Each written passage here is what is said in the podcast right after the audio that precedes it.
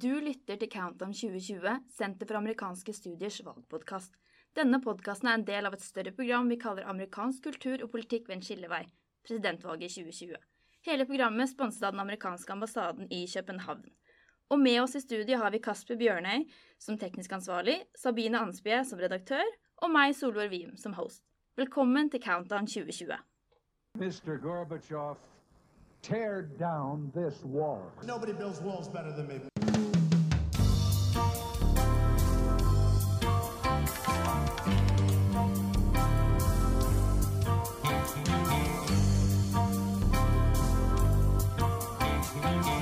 Nobody that's done so much for equality as I have. Hei og velkommen til enda en episode av Countdown 2020. I dag skal vi snakke om den siste presidentdebatten. Og med oss i dag har vi Nils Beyer Polsen og Jørn Brøndal, som begge er professorer her ved Senter for amerikanske studier ved STU. Og Nils, først til deg. Hvordan var denne debatten i forhold til de andre debattene vi har sett? Vi taler ligesom hele tiden øh, på to forskellige planer. Det ene drejer sig om form, præsidentkandidaternes adfærd. Det andet drejer sig om indholdet af debatten. Og en stor del af det med formen og indholdet, det foregår inden debatten, hvor der bliver sat forventninger til, øh, hvad kan vi forvente af kandidaterne, hvad er det, de skal opnå, hvad er det, de skal forsøge at gøre, og hvordan klarede de sig sidst, hvordan, hvad skal de gøre anderledes nu. Og efter debatten er der så en debat, hvor øh, eller et, et helt øh, scenarie, hvor forskellige støtter for de to kandidater forsøger at udlægge, hvad det var, de så, og hvordan folk skal opfatte det, de havde, øh, de havde set. Og der tror jeg, man må sige, at den debat i går, der var bare sat lavt for præsident Trump på grund af hans opførsel i den første debat. Så hans primære opgave var sandsynligvis at virke øh, mindre aggressiv, øh, holde sig mere til, når det var hans tur til at tale, og i øvrigt tale mere om politik.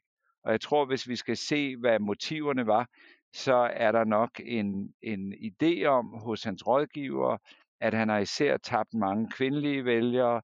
Øh, de skulle have en eller anden undskyldning for, om nødvendigt at vende tilbage til ham, de der blev skræmt væk måske i sidste debat.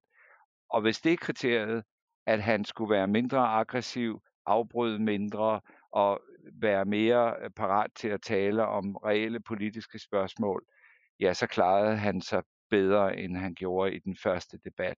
Og det vil der sikkert være en del medier, der efterfølgende hæfter sig ved det som den vigtigste ting. Men sådan rent strategisk, hvad der kom ud af diskussionen, der tror jeg ikke nødvendigvis, der kom noget øh, afgørende nyt ud af det. Eh, og gjorde denne debatten noe forskjell når, eh, nå når millioner amerikanere allerede har avgitt sin stemme? Eh, Jørn, har du noen tanker på dette? Ja, altså, øh, det er nemlig et godt spørgsmål. Sagen er, dem, at, sagen er den, at omkring 42 millioner amerikanere allerede havde afgivet deres stemmer, inden at Biden og Trump øh, gik øh, til debat med hinanden. Øh, det betyder ikke, at der ikke er enkelte vælgere, der stadigvæk ikke øh, ved, hvor de skal sætte deres kryds. Man taler om tre grupper af mulige svingvælgere. Det drejer sig om hvide arbejdere i nogle af de midtvestlige øh, battleground states, altså nogle af svingstaterne, der kan være meget afgørende. Det drejer sig øh, om ældre borgere, borgere mindst 65 år gamle, hvor Øh, mange af dem traditionelt, hvis de har været hvide, har stemt på Trump, men hvor spørgsmålet er, om hans håndtering af coronakrisen øh, har fået dem til at bevæge sig i retning af demokraterne. Og så endelig, og måske vigtigst, som Nils også var inde på før, så handler det om veluddannede hvide kvinder i forstederne, hvor der har været en bevægelse blandt dem i retning af det demokratiske parti. Men spørgsmålet er, om der er nok i de tre grupper til, at Trump for alvor kan gå på strandhugst. Sagen er den, at lige nu så fører Biden i de fleste nationale meningsmålinger klart, og det er næsten stensikkert, at han ender med at få flere stemmer ved præsidentvalget end øh, Trump.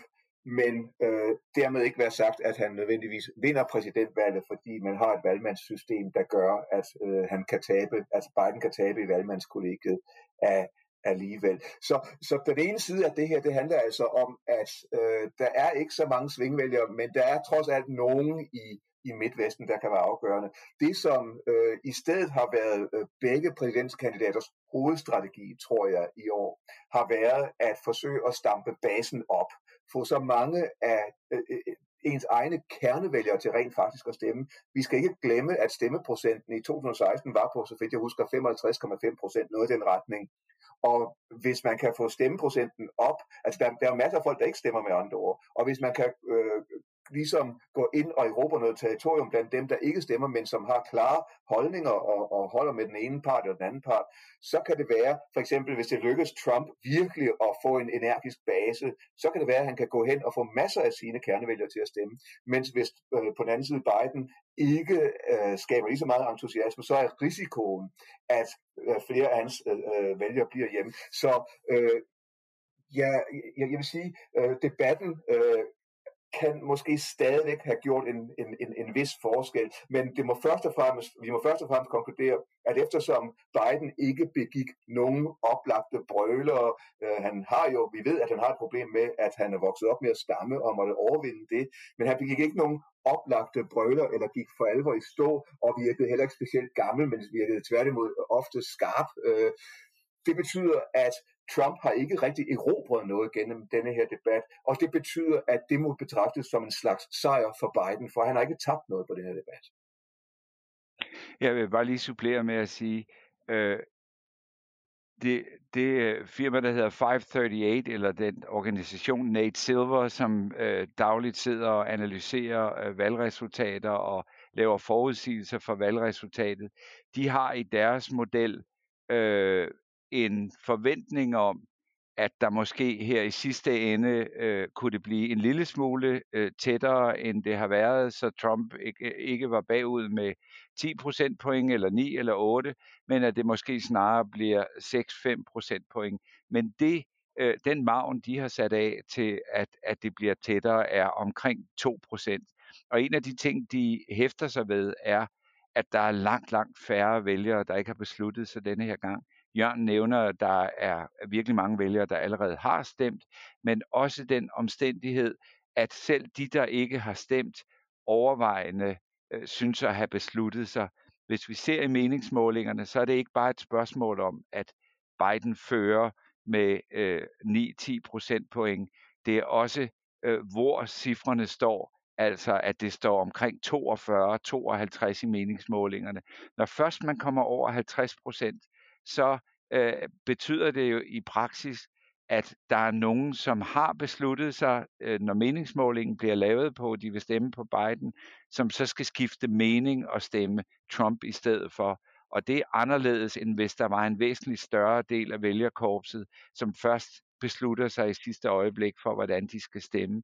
Og hvis jeg lige må få en ting til, hvor jeg for en sjældent gang skyld vil være en, en lille smule uenig med Jørgen, Øh, han nævner, at det først og fremmest for begge parter er en, en øh, appel til basen, og, og det er klart, at den demokratiske base er først og fremmest mobiliseret af modstanden mod Trump. Men når man ser øh, Joe Bidens øh, appel til vælgerne, også i, i præsidentdebatten, og når man ser hans reklamer, så synes jeg, at den i høj grad også er rettet mod øh, republikanske vælgere, som har deres forbehold over for Trump. Øh, man kan se i hans valgreklamer, John McCain optræder billeder af John McCain, og der er øh, klare signaler om, det er okay denne her gang, selvom man er republikaner faktisk, at stemme på en demokrat.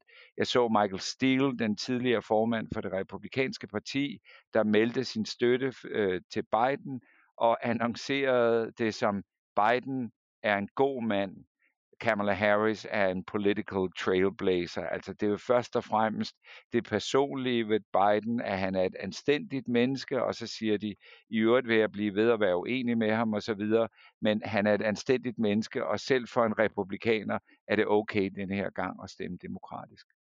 Må jeg lige, må jeg lige tilføje, øh, at, at altså, jeg er ikke øh, helt uenig i, i hvad, hvad, hvad Nils siger. Øh, det jeg i virkeligheden forsøgt at sige, det er, at det vi har at gøre med, det er et, især et republikansk parti, der under Trump øh, har gået efter at appellere til sin egen base, mens demokraterne stadigvæk forsøger at give den som som øh, et, et stort telt, som man plejer at, at, at sige i USA. Og det betyder, at man også forsøger at, og appellere til, til, til øh, andre grupper. Men alene det, at øh, Bidens øh, øh, budskab er inklusivt, og at det øh, er inklusivt over for latinoer, over for øh, afroamerikanere, over for kvinder, over for seksuelle minoriteter øh, osv. osv. Det i sig selv øh, er næsten, ej nu vil jeg ikke overdrive, men det er også nogle signaler, som nogle stam republikanere og, dem, og, og, og de folk, der støtter Trump, i sig selv ikke nødvendigvis er super glade for. Og Jørn, hører vi noget gjenklang av Obama og hans ord i Biden, når han refererer til An America for All? Ja, altså i løbet af en nat, der talte han både om blue states og red states og uh, the United States of America, og det minder om uh, det nationalkonvent hos demokraterne, hvor Obama for første gang slog sit navn fast ved netop at, at tale øh, på den måde, inden han selv var præsidentkandidat. Øh, men jeg synes også, at der var nogle gange, hvor, hvor Biden trods alt forsøgte at lægge lidt afstand til Obama, og det handlede om immigrationspolitikken, hvor der er milevid afstand mellem, hvor Trump står og hvor Biden og demokraterne står i dag i hvert fald. Fordi øhm, da, øh, da Biden talte om immigrationspolitik, øh, så sagde han, at han dengang var vicepræsident og ikke præsident. Og det var måske en sådan øh, måde at sige, jeg var ikke som Obama. Og det som Obama i sin tid blandt andet blev upopulær på blandt nogle grupper af latinoer, var, at han øh, var kendt for at være hård i sin deportationspolitik. Han blev nogle gange kaldt deporter in chief, og det har at gøre med, at Obama havde en politik, der gik ud på at vise, hvis vi kan vise, at vi har styr på grænsen, hvis vi kan vise, at vi har styr på de illegale indvandrere, øh, og sender de værste elementer ud, så kan vi give resten en vej frem mod statsborgerskab. Men der forsøgte Biden i hvert fald at lægge afstand til den hårde del af det her. Man kan sige, at Trump jo står næsten udelukkende for et hårdt budskab i dag, men hvor Biden så ganske opsigtsvækkende, synes jeg, sagde, at han mener, at der bør være en vej frem til statsborgerskab. Ikke bare for de såkaldte dreamers, dem der kom til USA illegalt som børn, og så på en måde kan man sige ikke kan gøre for, at de befinder sig i landet ulovligt. Nej, Biden sagde, at der skal være en vej frem mod statsborgerskab til alle cirka 11 millioner illegale indvandrere i USA.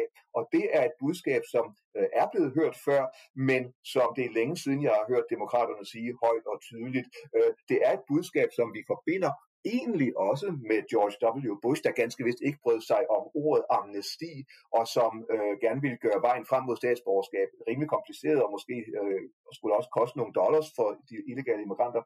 Men i hvert fald det, at, at Biden tager det her op som et tema igen, øh, øh, synes jeg er interessant, fordi i lang tid har Trump sat øh, immigrationsdagsordenen, forstået på den måde, at det udelukkende synes at være et spørgsmål om, hvorvidt de såkaldte dreamers, som kun udgør et mindretal af immigranterne, hvor, hvorvidt de skulle have lov til at kunne blive i USA og være sikre på at kunne blive.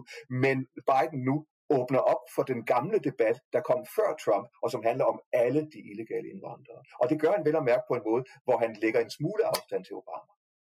Man kan måske sige, at han får lidt øh, rygdække til at gøre det, fordi Trumps udlægning af, hvad det er, demokraterne vil på immigrationsområdet og på en række om andre områder, er så overdrevne. Altså den konstante tale om, at demokraterne er tilhængere af open borders, der skal slet ikke være nogen grænser osv., er jo e-, en, en, en voldsom overdrivelse af, hvad det er, de konkret foreslår, og det giver næsten lidt mere råderum her i denne her sidste fase af valgkampen til, at øh, Biden kan sige, nej, det er ikke det, vi er tilhængere af, men her er, hvad vi støtter, en vej til øh, statsborgerskab og lovligt ophold osv., så, så han kan sende et klart signal til den del af det demokratiske parti, der gerne ser en mere øh, liberal immigrationspolitik.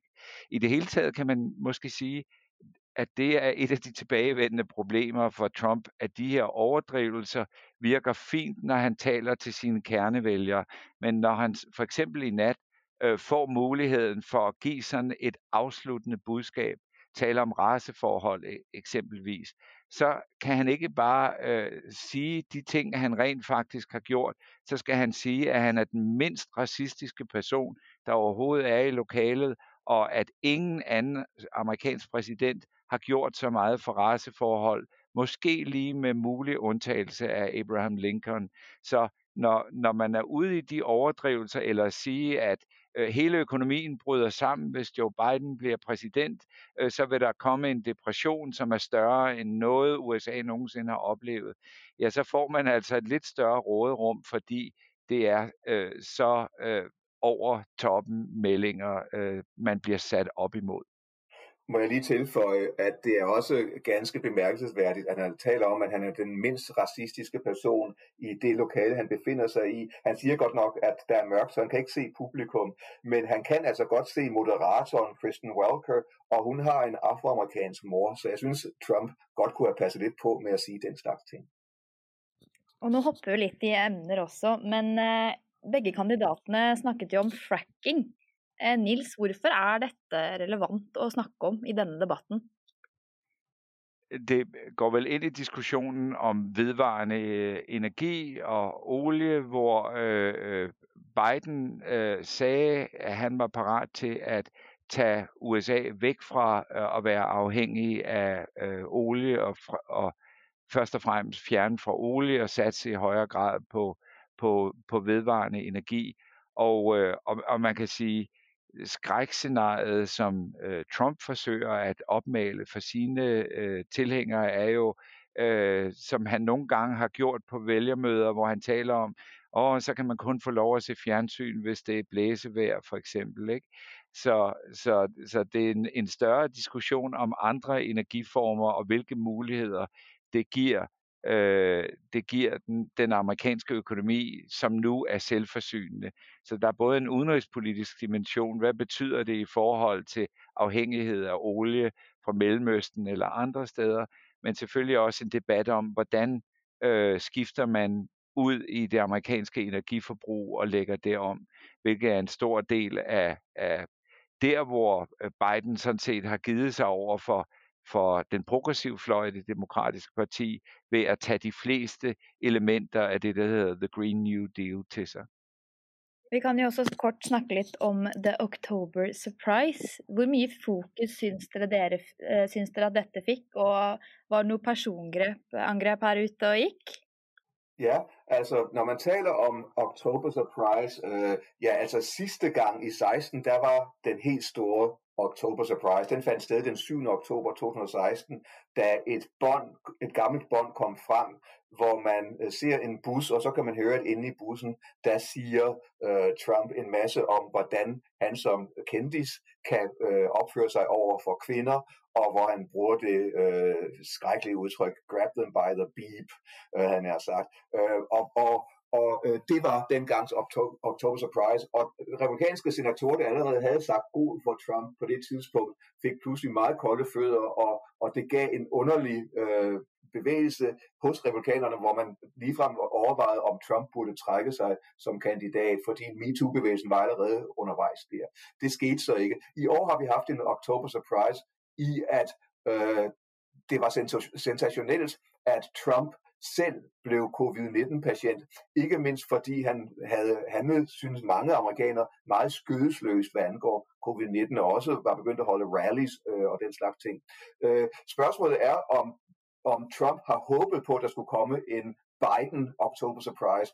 Det vil sige, han, han måske, han, det, der er i hvert fald meget, der tyder på, at han i øjeblikket er vred på øh, justitsministeren Bill Barr, han er vred på øh, FBI's direktør øh, Chris Ray, fordi de ikke har indledt en undersøgelse af øh, Joe Biden og en søn Hunter. Igen, Trump talte om disse emner i nat, men hvor ville det have været fantastisk for Trump, tror jeg han selv synes, hvis der havde været indledt en formel undersøgelse, der gav mindelser om, da Hillary Clinton måske tabte nogle afgørende stemmer øh, 11 dage før præsidentvalget, da James Comey, den daværende FBI-direktør, genåbnede sagen om hendes e-mail-server som udenrigsminister.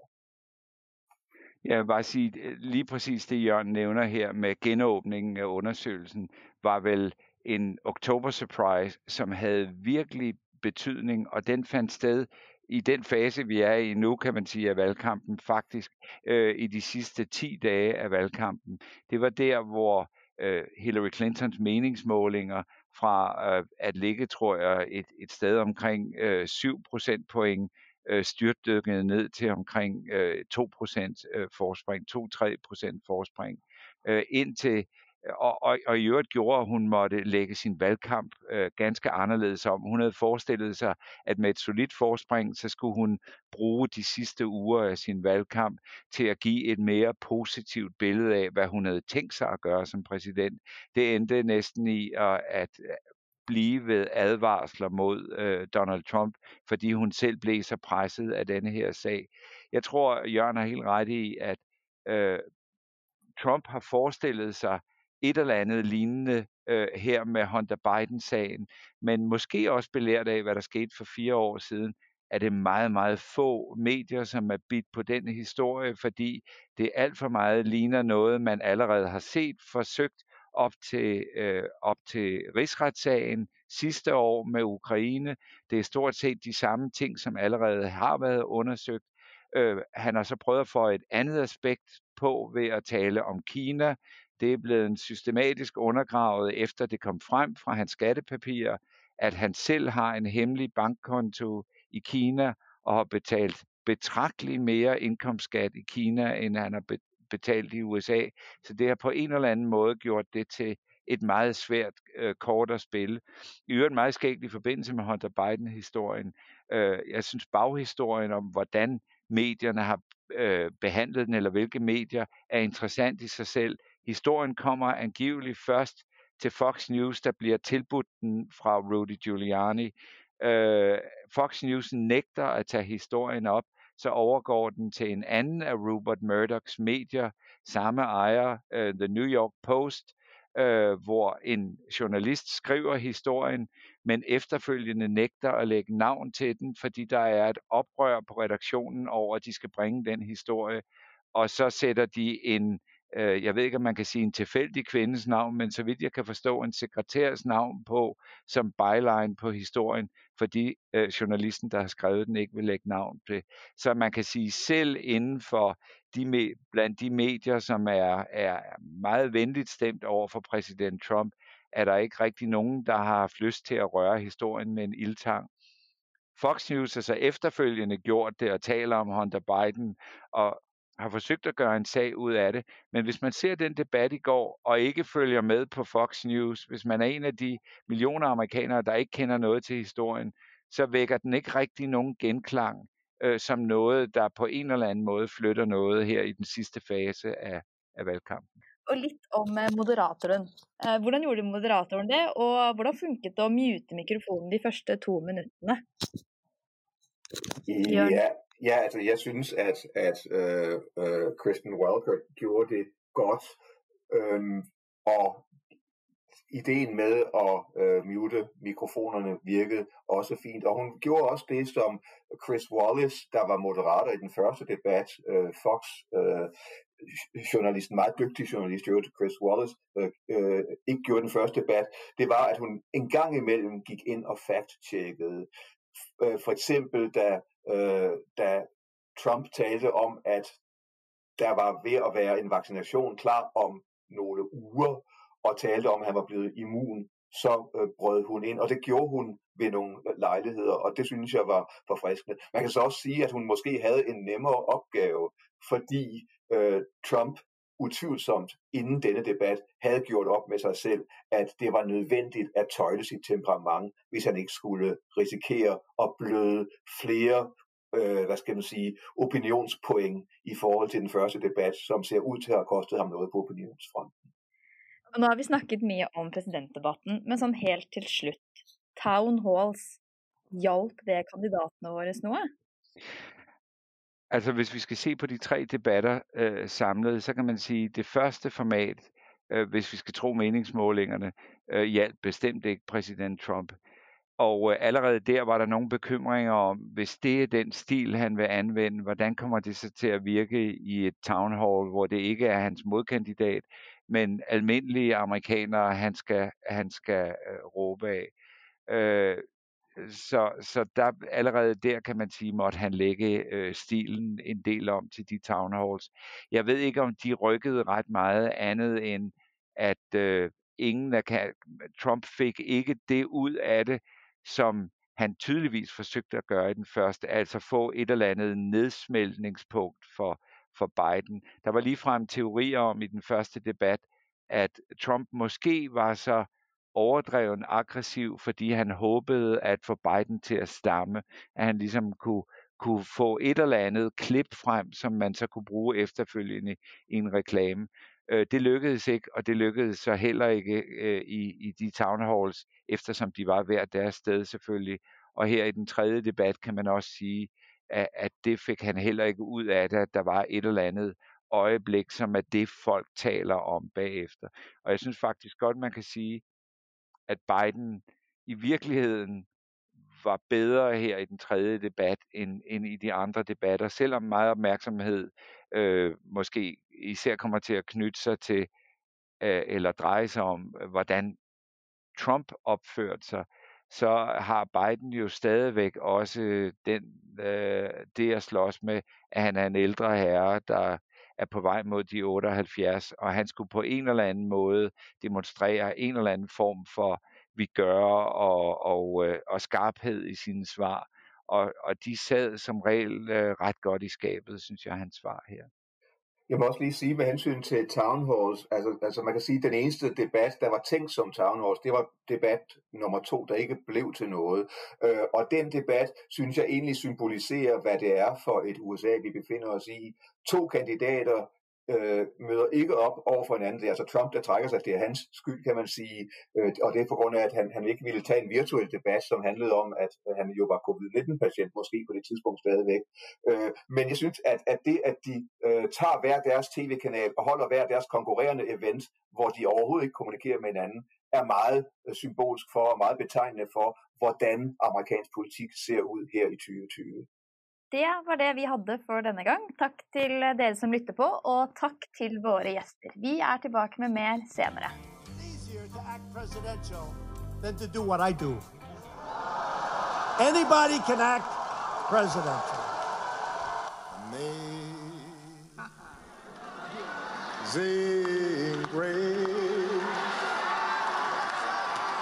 how sweet.